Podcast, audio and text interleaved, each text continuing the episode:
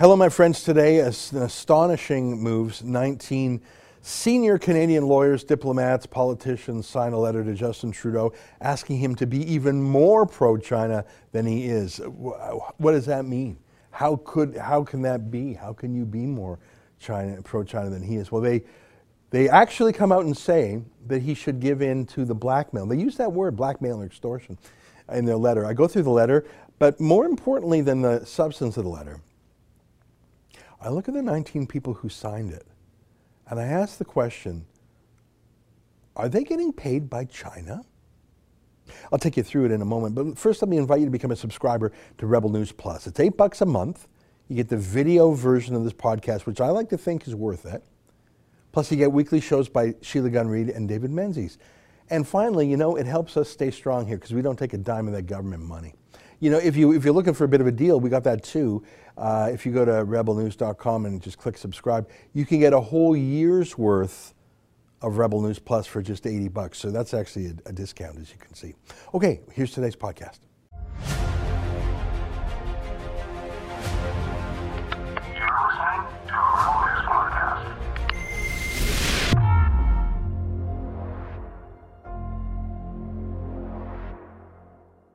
Tonight, at the exact same time, the Chinese embassy and a bunch of senior liberals make a last push to free the Huawei executive from jail and not extradite her.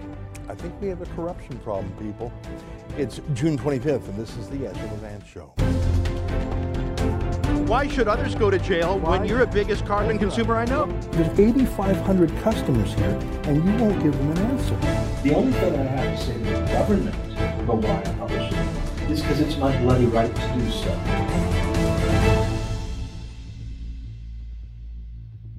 We've talked with our friend Gordon G. Chang about the new style of Chinese diplomacy that they call wolf warrior. It's what it sounds like basically, a decision to stop being bland and diplomatic, the normal way of being you know, in foreign affairs, and to start being a little bit more like internet trolls, insulting, harassing, going rogue, really but with the full approval of Beijing. It's named after a hit Chinese movie in which a rogue Chinese soldier becomes a Rambo figure. Here's a short clip from that movie's trailer.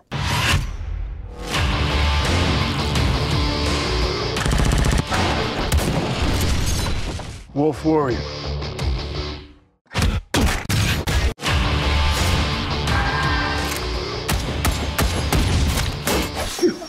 Yeah, so wolf warrior diplomacy, no more Mr. Nice Guy. I wasn't aware that China ever was Mr. Nice Guy beforehand. I think it's the same China as always, a communist dictatorship. It just has stopped pretending to be the, like the rest of the international community. It's embracing its inner Mao Zedong. Here's just an example from today. You could find other examples literally every hour. This is from China's official English language foreign policy propaganda arm called Global Times. This guy is their editor, their top boss, who obviously thinks of himself as a wolf warrior. Which country had committed sin to African people in history? Which country is more friendly and respectful to Africa today? Which is sincerely supporting development of Africa? African people have their own judgment. They don't need American white supremacist government to speak for them. Oh, oh, white supremacist government. Imagine saying that. Imagine saying that at all, let alone imagine China saying that. China that has a million Uyghurs in a mass internment camp, China that invaded Tibet and has an ethnic cleansing project of bringing in millions of ethnic Chinese people to dilute the Tibetan people in their own country. Uh, China, that was, as part of their wolf warrior BS, declared that black people from Africa were the real source of the virus in China. And so police in China started rounding up blacks. Apartments kicked out black people, restaurants said no black people allowed. And this was all official. There are apparently a lot of black people living in China, mostly from Africa. I didn't really know that. But the footage of them being rounded up on the streets of China is shocking and ubiquitous. Imagine saying that the Wuhan virus came from Africa. That's pure racism. But why not? Another wolf warrior claimed it came from the United States military. So, yeah, wolf warriors, they all think they're the Chinese Rambo. And here's what the Chinese wolf warriors in Canada look like. China suggests it will free Kovrig and Spavor if Canada allows Huawei executive Meng to return home. Oh, so they're not even pretending those two are anything more than hostages, pawns in a wolf warrior tit for tat. They're not pretending anymore. Except that Rambo, the real Rambo, and even Wolf Warrior in the movie, he never took civilians hostage. He's the guy who freed civilian hostages, even the Chinese Wolf Warrior. The Chinese government says that if Canada sets Huawei executive Meng Wanzhou free, it could affect the fate of two Canadians jailed and charged with espionage by Beijing. China has repeatedly rejected suggestions there is any connection between its detention of former Canadian diplomat Michael Kovrig and entrepreneur Michael Spavor and Canada's arrest of Ms. Meng in December 2018 on an extradition request from the United States. On Wednesday, however, a top spokesman for China's Ministry of Foreign Affairs linked the two matters. Imagine thinking the two items weren't linked even for a second. You'd have to be as stupid as Francois Philippe Champagne, our pro Beijing foreign minister. I, I, take that back. He's obviously not stupid. In fact, he's quite successful. He's experienced, he's smart, he's well traveled. Francois Philippe Champagne is not stupid at all. He's just hopelessly compromised. He has become a Chinese asset. I mean, he's been playing for China's team for decades. Imagine being a wealthy business executive in London, England, the financial capital of the world, hundreds of banks. That, that was Francois Philippe Champagne. And he chose, of all the banks in London, a Chinese government bank called Bank of China for his London mortgage. That is not normal. That's what you do if you're a Chinese sympathizer or a Chinese asset, or maybe if you live in London and work for the Chinese embassy. No one else does that. He's our foreign minister. Our government is compromised. I haven't shown you this clip in a while. Just a reminder Justin Trudeau's own brother, Alexandre Trudeau, wrote a pro China propaganda book that was actually published by the Chinese government called Barbarian Lost Travels in the New China, as in, we Westerners are the barbarians. China's dictatorship is the civilized one. Uh, Trudeau, uh, the brother, had a lot to say about China. He could have published his book with any real publisher in the world, frankly. I mean, someone would have published it, but of all the publishers in the world, just like Francois Philippe Champagne, of all the banks in the world, he chose to take his mortgage with the Bank of China. Uh, Alexandre Trudeau, of all the publishers in the world, he chose to have his book published by the Communist Party of China, the, the dictatorship stuff. Who does that? Well, this guy does. The book now, Being a Barbarian in China in the new China. Uh, so why the book and why that title? Well, the book itself, it is sort of an organic phenomenon. The Chinese wanted to write a book on my father's visit to China, and they asked me to write. This was in '60, and uh, they asked me to write the preface. And the Canadian edition was published in Vancouver. They published it, so they asked me to write a longer preface and I said, fine, uh, but I would like to go back to China and get into things, rediscover the country. And when I went there, I found I had so many things to say that they said, well, we can't put that in a preface. So we'll put it in a section. And actually, we'd like you to write a full book on it. Well, that was the pretext, but the idea is that uh, China, uh, for someone like me who uh, was involved in geopolitics for quite a long time, just can't avoid uh, China, which plays now a very important role. His fake, weird style is so similar to his brother Justin Trudeau's, isn't it? Alexandre has crazier eyes, though, doesn't he? So, yeah, the Chinese Communist Party has assets deep within the Canadian government. Our foreign minister, the brother of the prime minister, and obviously Justin Trudeau himself. I'm not saying they're actually paid by China. Well, no, actually, I, I, I think I am saying that. Yeah, I'm saying that. I mean, here's one example Huawei, the Chinese Communist Party controlled tech company, that's the center of this political battle. They are a huge donor to the Liberal Party's think tank in Canada called Canada 2020. Huge uh, Chinese donations to the Trudeau Foundation, too. So, yeah, uh, they actually are on the payroll, at least in that way. Do you doubt it's in other ways, too? Uh, look at this guy. You tell me, is this a Chinese Canadian senator promoting Canada's interests, or is, a, or is this a Chinese senator in Canada. You tell me whose team he's on. And that's not an ethnic question. It's a question of the insane words this man says. Senator Woo, Thank you, Your Honor. My question for the government representative in the Senate has to do with the lead article in a national newspaper today concerning the views of two learned jurists on the ability of the government and the power of the government to now uh, stop extradition proceedings for Meng Wanzhou should they find that the extradition request was unwarranted and or should they feel that it is in the national interest.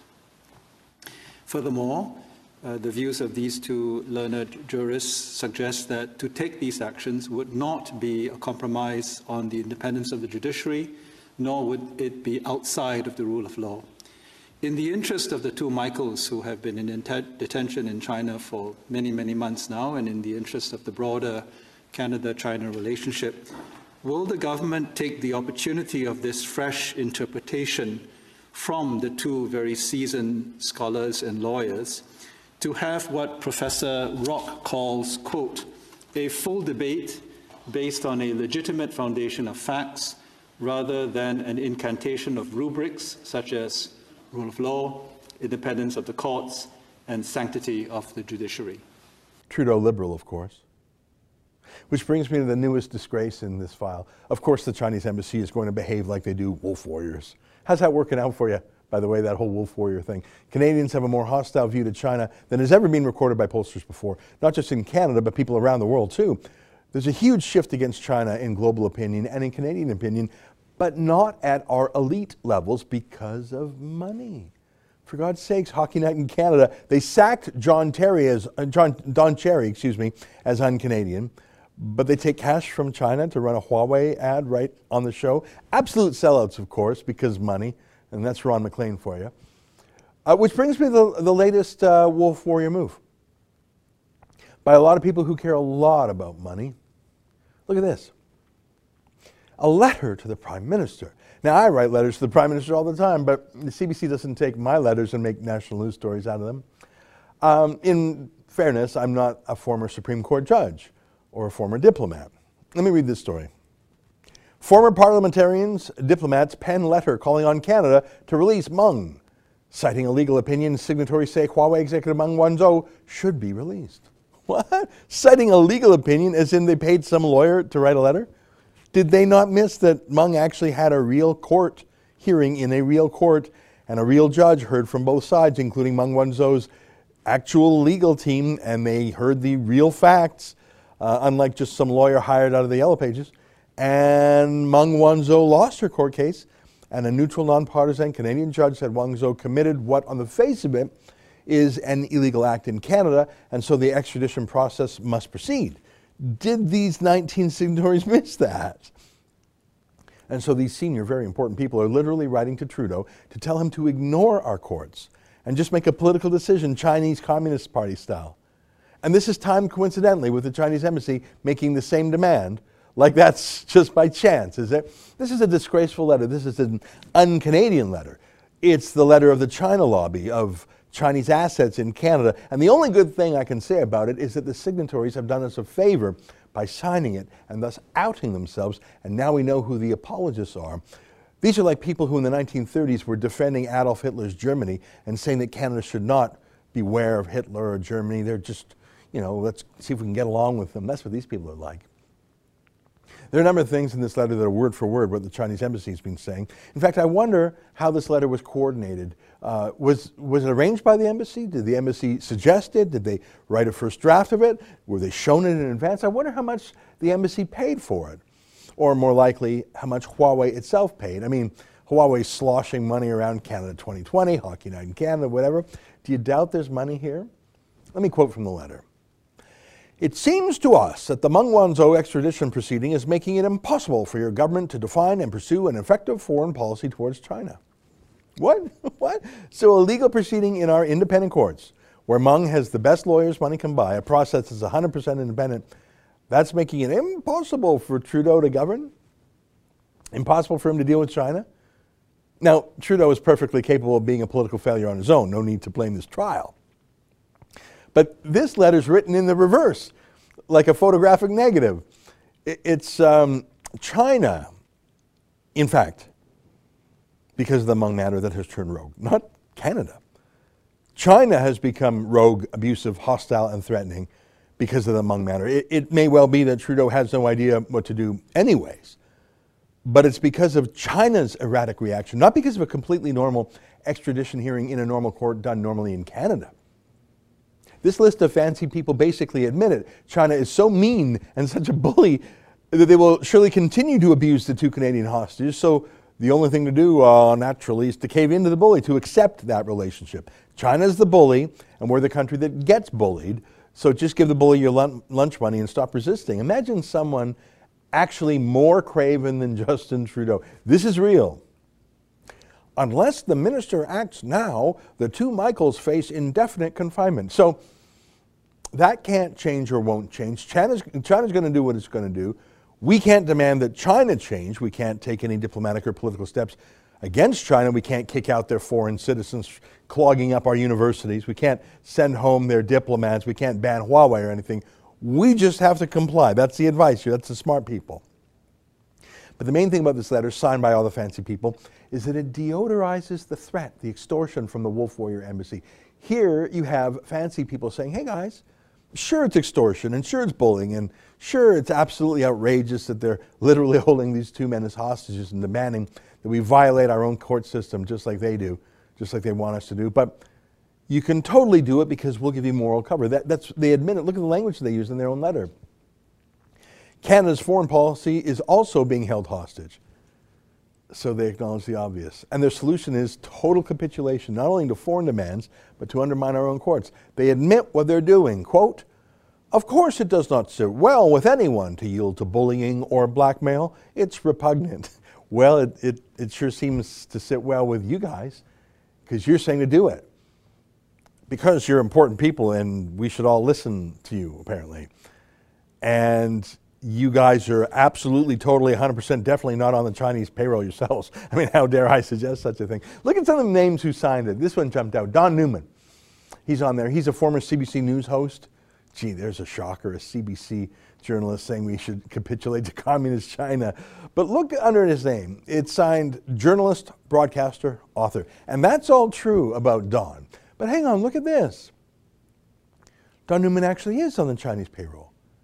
He's the chair of Canada 2020's advisory board. They take huge sums of cash from Huawei. I already showed you that. Why didn't Don Newman disclose that? Hey, when Don Newman was still on TV, did he also take money on the side back then? I wonder. And hang on, did you know that Don Newman works for a lobbying firm called Navigator? At least that's what this website says. I, I tried to contact him through that uh, contact info and it bounced back, so maybe he's no longer there. Does Don Newman does he do any work for Huawei? That's what Navigator does their lobbying for. I, I sent him uh, an email this morning to both his Navigator email address and his Canada 2020 address asking him if he works for China, if he takes money from China. I'll let you know if he answers. It's just weird that he doesn't disclose his other identities. Isn't it weird? Like Louise Arbour, the very first name on the letter. She works for the United Nations right now. So obviously she's pro China. I wonder why she left that part out of her identity. It just says that she's the former president of the International Crisis Group. That's the company that Michael Kovrig was working for when he was kidnapped. I'm sure she wants him back for many reasons, but maybe that personal interest should have been disclosed. I get it. That company can't get their employee back, so they want Trudeau to sell out every Canadian value to get him back. I, I understand. I, I, just think it's gross to ask an entire country to debase itself, and I think it's especially gross for a former Supreme Court judge to say so. Next on the list, Lloyd Axworthy and Ed Broadbent, a couple of hard left wing globalists, no surprise there. But I see a couple of conservatives on the list Derek Burney, Lawrence Cannon, and they're identified as former diplomats. Again, that is true, but is that really the most salient characteristic about them for this letter? Let me give you an example. Uh, Derek Burney works for a pro China think tank.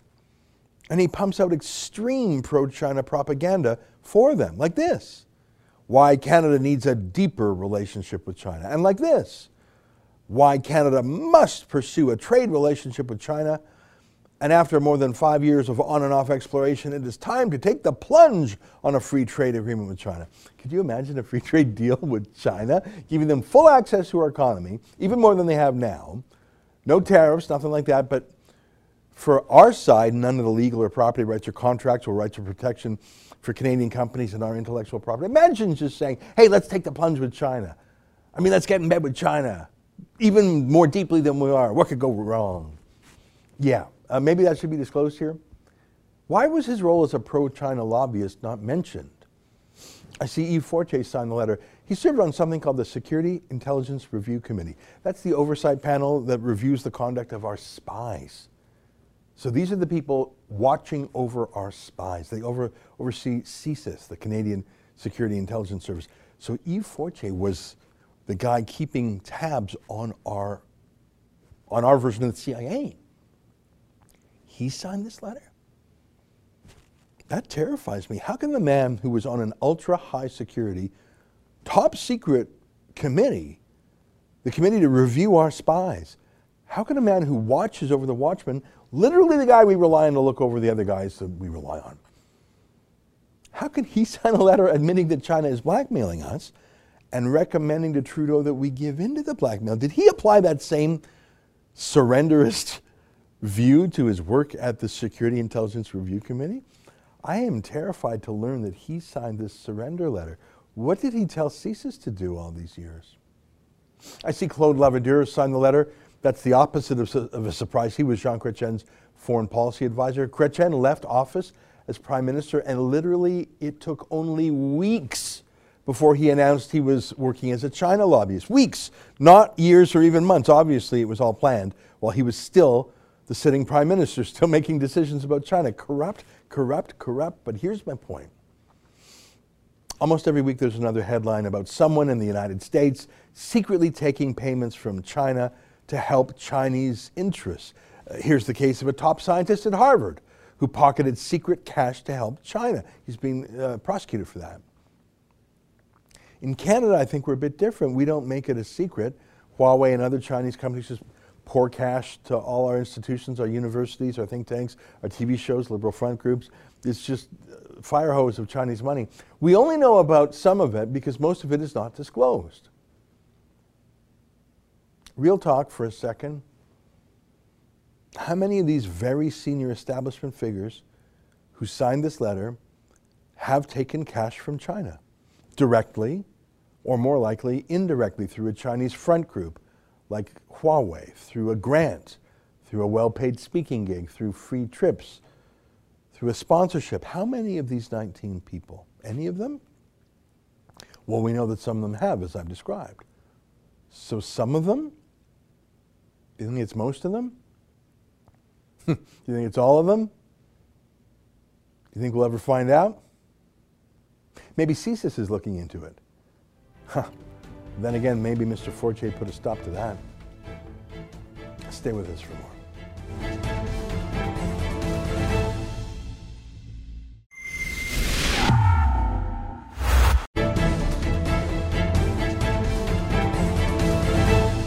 Back. Well, there's some words, especially, especially old fashioned words, that are out of vogue. Uh, you used to call a degree a bachelor's degree and then a master's degree. And sometimes you would even call someone master as if you're some sort of slave. you know, even the word seminar. Well, that sounds like seminal, which the same root as the word semen. Oh my God, how patriarchal.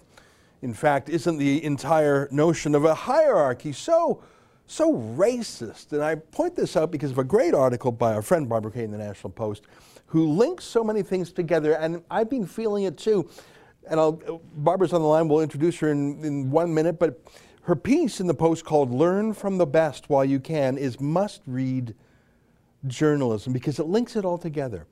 The young authors and staff at J.K. Rowling's publishing house who go on strike because they have an opinion different than hers. She's the one who gave them all jobs. The young interns, some only at the National Post one year, demanding that Rex Murphy, the greatest writer of the newspaper, be run out of town because he's a 73 year old white male. So outrageous, rather than from learning from the actual masters of the craft, they want to topple them like any statue. Joining us now via Skype from her home in Montreal is our friend, Barbara Kay. Barbara, this is, this is a very thoughtful piece. It, it reminds us of what we can learn from the past, and maybe people hate that. Maybe people hate the idea that they have anything to learn, that their mom and dad and grandma and grandpa might have had to have dealt with the same things and thought things through, that maybe Shakespeare might have had the same considerations we do but could express it and solve that there's anything we don't know. Maybe that's why people hate learning from masters. Well, I, I do think that uh, in the last 30, 40 years, the kind of education that a lot of the young people have in that are going into these professions, publishing and, and, and writing, and uh, even even the sciences nowadays, uh, the education they're getting is telling them that the past uh, everybody was wrong and and and uh, did bad things and thought bad things and were racists and were terrible people, uh, and they've kind of got the truth. Uh, so the past is not worthy of respect in any respect because our culture is terrible and it was built on slavery and all of this. Uh, and the way forward uh, is the way of social justice, equity, diversity, inc- inclusivity. And so these young people think, you know, we're the future. Uh, everything that came before, why should we respect it? Why should we have any consideration? Because, uh, well, that's why we're pulling down statues, right? Uh, we want to eradicate the past uh, because the future is utopia and we have the secret uh, to social perfection. Yeah. So uh, we uh, we have no respect for the past. Yeah, we have secret knowledge now that has been hidden until this moment, and our morality is more thoughtful and deeper than any time before us. We're better educated than any time before us. We're, we see clearly no one else before us ever has. And so let's mm. throw out everything from the past, especially the stuff we can't understand. Can I, I want to quote from your article. Oh, there's a line in here, Barbara. I really like it. Art, acting, surgery, sports, chess. If you want to achieve something beyond competence in these domains, you must accept subordination to a master. Obviously, that master can be a woman. For most of human history, in fact, apprenticeship to a master was the only way craftsmanship and scientific knowledge was passed down, and the only way excellence could be preserved. Um, well, and, and there you see it. The, those, some of the statues being smashed are so artistically beautiful in themselves compared to the absolute crud that uh, dominates modern art. I'm not knocking all of modern art, but like so many things, before you tear down the past, ought you not to at least be able to understand it and equal it? Yes, I agree with you. Uh, it's very sad to see this impulse uh, and I do think there's there's huge symbolism in toppling statues. Uh, this is a revolutionary. The spirit it is that does this is is one of revolution and eradication. Uh, this can be dangerous because this kind of uh, anger and and triumph uh, feeds on these acts of desecration. Uh, it's an act of vandalism, and it is a kind. It's it's saying we don't we don't follow prescription. We don't follow law and order.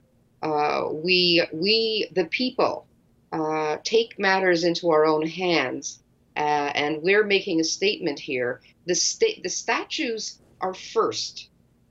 People are next. Yeah. You know, it's it, to me, it's very similar to book burning, yeah. and nothing good ever comes out of book burning. Well, and that's if you knock down a statue. Uh, as I said the other day on the show, a statue is a symbolic representation of a man with ideas. They're not knocking the statues down because they're ugly, they're knocking them mm-hmm. down because of who they represent.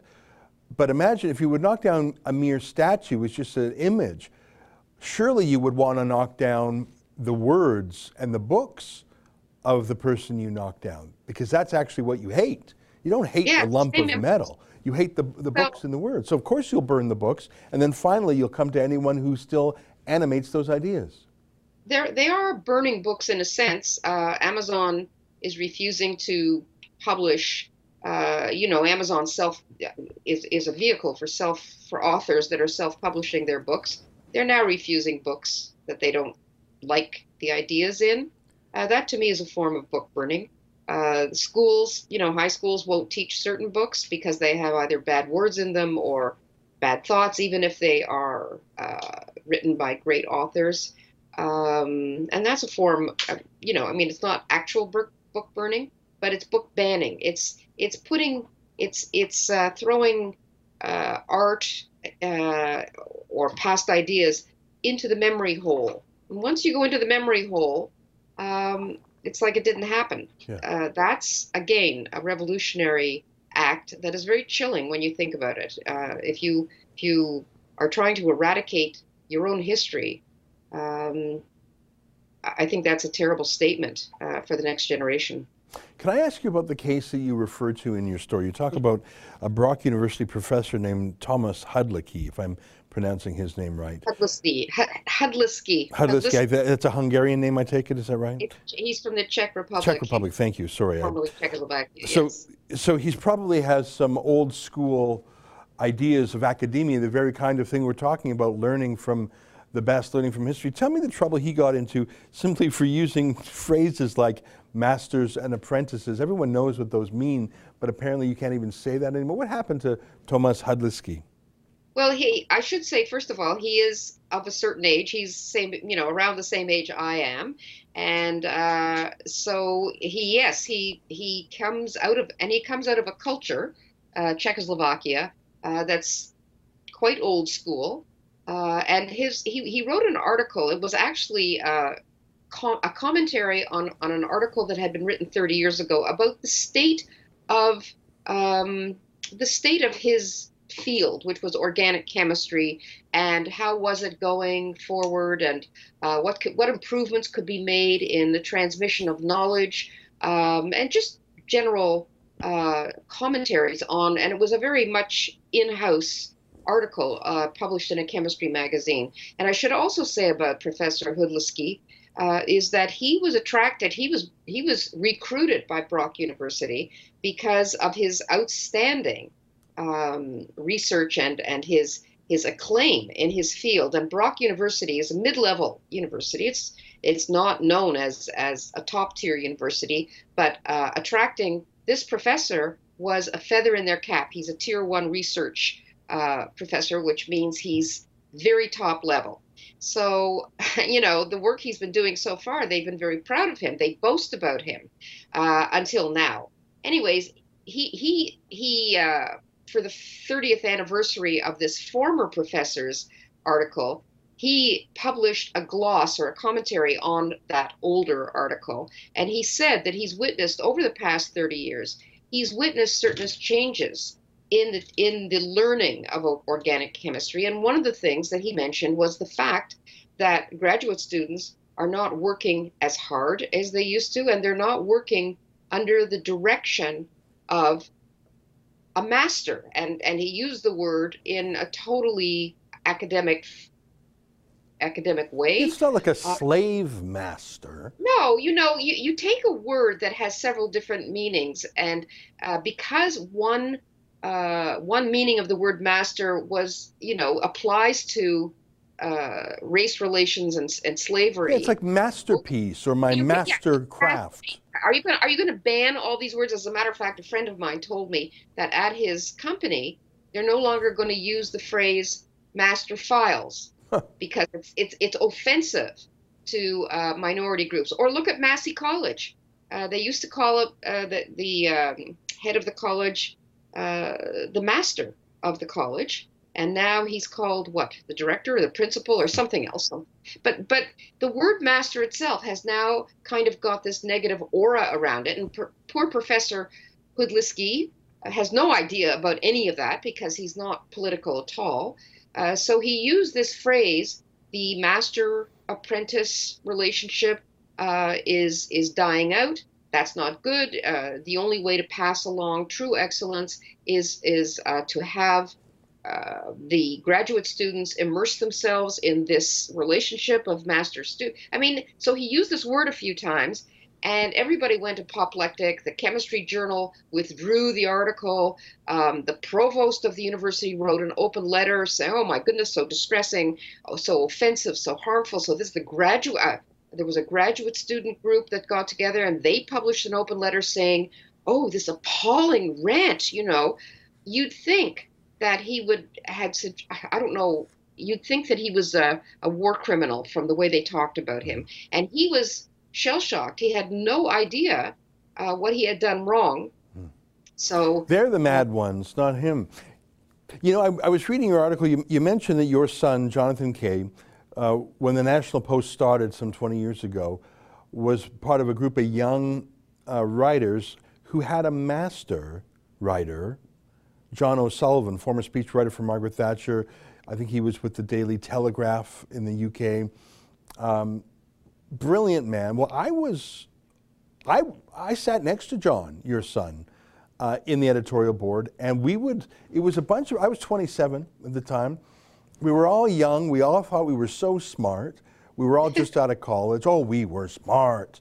And, and, and we would go, and John would start talking, and we all realized, okay, time for, I mean, can I tell you an anecdote about, you, you mentioned that that was the master apprentice relation. It's absolutely right. I would submit my editorials, and I'm sure your son Jonathan did the same thing.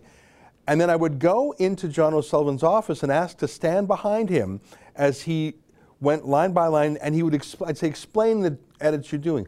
Oh, you're over egging the pudding too much here. You you put this you you too, too much of this. You're overusing this word. Like, and you would he would explain every jot and tittle, every change he made. So you didn't just submit your work and get it back edited. He would give you a live commentary as he edited your work. And of course, it was better every time. This is one of the world's great writers and editors. And imagine the, the arrogance of any 20 something who thinks they're a better writer. And I have one more anecdote to tell you. So it was the anniversary of a terrorist attack in the UK. And all of us had such strong things to say. Oh, I have something to say. And I, I mean, I was very certain I had the smartest thing to say. And John just said, Oh, I remember it like it was yesterday. It was the most exciting night of my life. And then he explained what happened, how the explosion happened, and that, and he just, and he was there. And that, I mean, that's not a writing anecdote. That's like, imagine the hubris of us 20 somethings who would dare to think that we knew more than this master about a terrorist attack in London when he was there. It was the, uh, the assassination attempt on Margaret Thatcher, I think in, in Brighton or something. Um, well, I have to say that I, I'm so totally envious of you, uh, Ezra, and my son, and that whole editorial board, because when I started writing for the National Post, and I would, you know, write what I thought was, I mean, I didn't, I wasn't sure anytime I handed something in if it was good or not good. It was very haphazard, and every time I wrote something, I sweat bullets over it, and I, I did like ten revisions, and I, I, I would have killed to have i mean if i could have had a john o'sullivan standing over my shoulder saying no no no no no no no you see that paragraph there? I mean it would have been so golden uh, as an opportunity. And I, i'm jealous i'm envious. And when i think of these young wet behind the ears students that kids that just came out of you know english lit or whatever they came out of and they're writing they're at the new york times or they're at these they should they should be on their knees with gratitude. That, first of all, to have a job in journalism, because a paying job in journalism nowadays is they're just not that frequent that you get them. But they should be looking at their editors with reverence, or at least with respect, or the, the they should be thinking, what can this person teach me? And if they don't like something that this editor does, they should say to themselves, well, uh, I didn't I didn't like that, but if I didn't, if I don't like it that much, if it's that so offensive to me, I can quit. Yeah, I could go to you know, it's funny you say that because in your piece you use the word master, and I just told you before we went on air, and, and it, I'm not embarrassed to say it. At the National Post, I irritated those around me by actually calling John master. I know that's I'd say master, master, and and I know that sounds so nerdy and dumb, but I swear that's how I I, I felt like whatever he said, I knew in advance was right, and if I if I had a different opinion, I knew in advance I was wrong. When you when you submit like that, what else do you call someone but master? You don't call him John. Who the hell am I to call him John? And I'm I am like I've had three great masters in my life, and I'll tell you this. I worked for Preston Manning when I was a very young man. And now I feel like in some ways I've exceeded his politics. So I, I no longer would call him a master. But for the two years I worked for him, I learned every single day from him. And Mike Walker of the Fraser Institute, I learned when I worked at the Fraser Institute. Every word he said was so obviously an education. He was a PhD in economics, and I was extremely lucky to have time with him. And then my time with John O'Sullivan. And I regard myself lucky. And if in any of those instances something would have been so offensive to me that I just couldn't swallow it and say, he's right, I'm wrong, then I should not be there. Exactly. I should not be. And imagine the chutzpah of me in any of those instances. A 27 year old writer, a um, you know 22 year old intern at the Fraser Institute, or uh, when I worked for Preston. I mean, imagine the chutzpah of a 27 year old right out of school saying, No, I know better how to write than you, John. I know better about history than you. But that's exactly the mob that went after Rex Murphy, the mob that's going after this Thomas Hadliski, the mob that's going after J.K. Rowling. J.K. Rowling made all those junior editors and, and writers, and they have the chutzpah to try and take her down. They should quit. The, the idea should. they would run They their master out of town, their mistress, is outrageous. But they, but they should. But the thing is that they, you know, it's not like they're saying, "Oh, we we know your craft better." Like it's not. It's not like they're saying, "Oh, we know how to edit better than Right. you." What they're saying is, your values are wrong, Right. and we're they're the morality police. Right. They're the thought police. That's such They're a good point. police. That's such a good point. They're not even arguing that they're better. They don't even they don't even have that arrogance yet. They're not saying I'm a better uh, creative fiction writer than you, J.K. Rowling. I'm a better chemist than you, Thomas Hadliski. They're not they're not saying that they have a better command of the English language than Rex Murphy, who happens to be an editor of a dictionary for heaven's sake. They're just saying you're Squaresville, dude. You're an old uh, Czech chemist who dresses like you're still in the 70s in the Eastern Bloc. What do you know? You're, you're unfashionable. Oh, it's not your clothes, it's the fact that you use the word master. Oh, J.K. Rowling, gay icon, feminist icon. Well, you're not trans friendly, so you're yesterday's news. That's, that's what's so gross. It's, it's the attack on Yeah, Rex Murphy by those 20 somethings was "I'm purely moral, personal. Yeah, I'm. They're saying I look. I'm. I'm your moral superior, Yeah. and I'm. And I'm telling you that you are a sinner. You sinned, and you need to. Uh, you need to be punished for that sin. Uh, and they actually believe that an editor who's been there for 20 years and done a great job, uh, if they if they make that one mistake in a headline, like in the Philadelphia Inquirer, that editor that put in the headline "Buildings Matter Too," because he was talking about how Yeah. uh, buildings were being defaced, and and he had to leave, but they thought that was okay because you know if you sin, um, you got to be punished, and uh, when you feel that way, that's that's a religious, that's a very harsh religion. You know, it's like the Scarlet A. Yeah. Uh, you got to wear it. You got to wear it, and you've got to not be in polite society anymore. You've got to be shunned Yeah. uh, because you, you you've transgressed. You've You- transgressed. This this is a tough crowd. All these wokesters who watched The Handmaid's Tale, uh, they pretended to be sympathizing with the women. I think they were actually learning lessons about the oppressive uh, theocracy. They're the ones shouting shame, shame, aren't they? They they they, They are. pretend they're with the women. They're on the other side of that. I didn't watch much of that. Well, Barbara, what a pleasure to talk to you. What an interesting thing. Don't mind me for telling you my personal stories. It's just when you mentioned how John, your son, felt about John O'Sullivan, I felt the same way. In fact, I was a bit ridiculous about it, but I, wa- I, it, I sort of yearned for that apprenticeship under a grandmaster. That's exactly how I felt.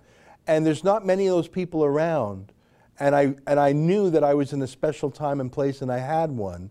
And I'm lucky in my life, I've had three great masters. Even if I no longer keep in touch with them or even no longer agree with them, how can I deny that each of those three formed me in, in important ways in politics, in economics, and in writing?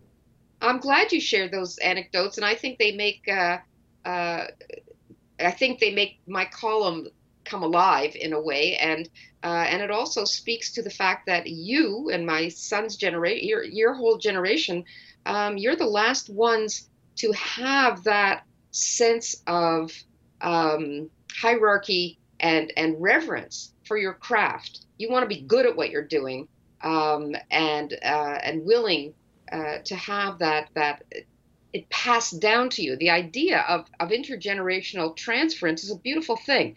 but I think you're the last generation to feel that way, and that's a very sad thing to me. That is very sad. Hopefully, there are others. Barbara Kay, great, great to see you again. Thank you for being here, my friend. Thanks, Ezra. All right, there you have it. Barbara Kay, columnist at the Post Millennial and at the National Post, among other places. She joined us via Montreal. Stay with us, more ahead.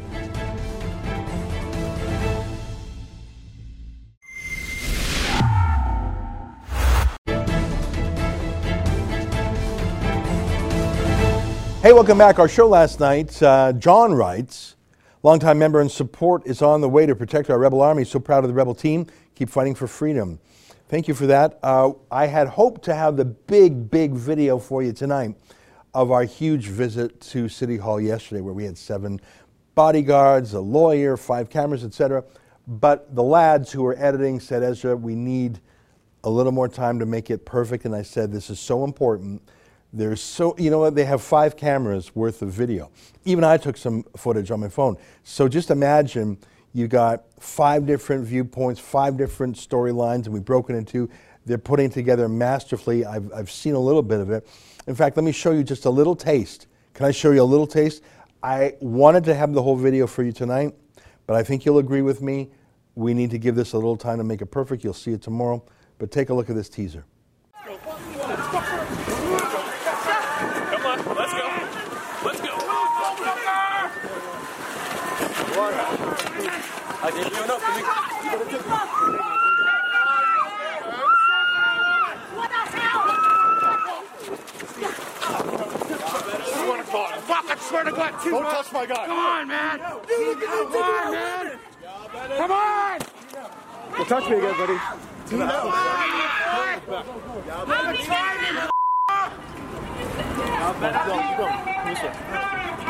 Don't touch women.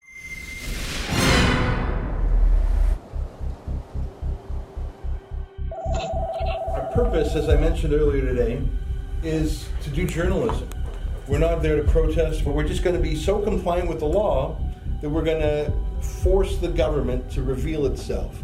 Are they really just trying to get rid of us because they don't like the cut of our jib? If so, that's illegal, that's unconstitutional. That's why it's so critical that we're not engaging in any such conduct. Now, not that I would expect that, but it is really important that we're not riotous, we're not boisterous, we're not annoying, whatever that means.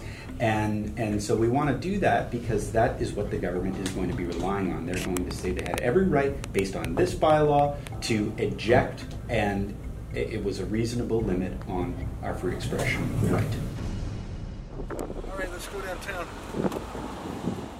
Aaron is coming with all sorts of legal precedents in hand, just in case, not if the protesters attack us, but if City Hall attacks us in real time. We're going to meet our security detail at Old City Hall, then we'll walk across the street, and um, hopefully we'll be done in half an hour. Hopefully it'll be uneventful. But if if the city and the police have other plans, we're as ready as we can be. The police cannot arrest you or take any action against you unless they have reasonable and probable grounds that someone is in the commission or has committed an offense. So as long as as no offense has been committed, then in essence, the uh, you know the, a detention or an arrest is unlawful. Even how about a touching? Like if like if they touch you and pull you up. Unlawful. Unlawful. If you try to make us the problem that we're not, we will hold your conduct to great scrutiny. So I don't want to come across as threatening to the police, but what happened yesterday when our people were driven out of the public square by the police will never happen again on my watch for this company. How you doing? How are you? Fernando. Fernando, how you doing? Steve. Steve, how are you? We're here to assert not only our right as citizens, but we have a specific, specific law called Section 2B of the Charter. What we're doing today is sort of like a symbolic march. We're going to go there. David's going to try and do journalism. Ideally, we're done in half an hour because nothing happened. It's not even that interesting a story. It's a bunch of tents. All right, well, I got my pass. That's for so sure. official. It's a diamond VIP pass. The barcodes So official. and on the back. Charter writes. All right, so that's coming. Mike writes, You're a hero, Ezra, really worrying uh, how many Canadians don't think freedom of expression is under attack. Well, you know, it's funny. We, one of our fellows, I think I might have said this before, his name is Mocha. You've seen him, they chase him around. Um, he's originally from Turkey, and I don't know if uh, I think he's okay with me telling his story. He actually, back in Turkey, was arrested and taken to the police station twice. And I told him my story about when I was summoned by the uh, election commissioner and grilled about my book and all that. And I was sort of a tough guy, but at the end of the day, I knew I was walking out of that Elections Canada office. I knew I wasn't going to a prison. And I knew, and I know, that even though that case isn't done, I'm pretty sure that I'm going to come out victorious, as in their absurd case against me will fail. Now, it's going to cost me a lot of money and a lot of time, and it's a stupid fight, but I'm, I'm pretty sure they're not going to bust down my door at night and arrest me in the middle of the night. But our friend Mocha was literally in a Turkish police station twice. So I appreciate you calling me a hero, but we don't fight as hard as those in places like Turkey, Venezuela, Iran, China, North Korea. But I think that's why we have to fight now. As my old friend John O'Sullivan always said, it's easier to fight in the first ditch than the last ditch. I feel like that's what we're doing here at Rebel News. I don't want it to get so bad where I'm hauled down to a police station like our friend Mocha. I don't want it to get so bad where you're actually thrown in jail. So we're going to fight in the first ditch because uh, it's easier. TJ writes, we need Rebel News now more than ever. Keep on reporting. Oh, we absolutely will. It's absurd how much money we spend on security. And people always say, Ezra, all volunteer, all volunteer. I appreciate all the volunteers. I do not want volunteers. Volunteers are not insured. Volunteers are not licensed. Volunteers do not do this professionally. Volunteers uh, either don't know what to do or maybe they're too eager for a fight. Uh, they're not a team. We had seven people. Imagine seven bodyguards working as a team, communicating. You can't just you can't just join that team as volunteer. So I'm not I'm not looking askance at the generosity, and I'm not looking to spend more money. I just know that we're at a level of security needs that we can't mess around. That's why. Uh, unfortunately, when you're at that level of security, uh, you're paying 100 bucks an hour, six hour minimum.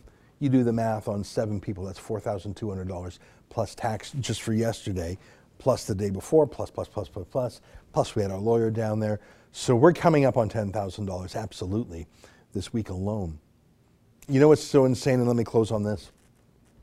You know, there's a swear, I've done a few shows on a few stories on it before. There's this I'm not going to call it a practical joke because it's not really funny. It's not really a prank because it's not lighthearted. It's typically when there's a female reporter, but sometimes when there's a male reporter, doing a live hit on the street, often at a sports event, someone will walk by and shout, F her right in the P. It's a very vulgar, extremely vulgar phrase. And it's just this thing that caught on somehow. And now people do it as a lark to, to, to basically heckle with this uniform profanity. And it's, it's, it's startling and harassing, but frankly, nothing that our people don't put up with far worse every single time they go out in public. And whenever that F, her right in the P, strange insult phrase is said, oh, it's a national story, and the CBC talks about racism and sexism, and the police say they'll investigate. And here in Ontario, one guy was identified, and he was fired from his job with Ontario Hydro, I think it was. And uh, oh my God, we need training and we need a law just for someone walking by uttering a swear and literally running off. Whereas our reporters get physically beaten while police and, secure, uh, and City Hall security stand idly by and not a peep out there. So never, never, never let some CBC dainty say, oh, someone swore in my presence. We need a national crackdown. Nah, sister, you didn't care when our people got punched in the face. Um, you'll have to wait in line a little bit for me to care about the fact that you got heckled in public. Just another double standard. Well, that's the show for today. I can hardly wait till tomorrow to show you the full version of the video I'm referring to. Until then, on behalf of all of us here at Rebel World Headquarters, to you at home, good night, and keep fighting for freedom.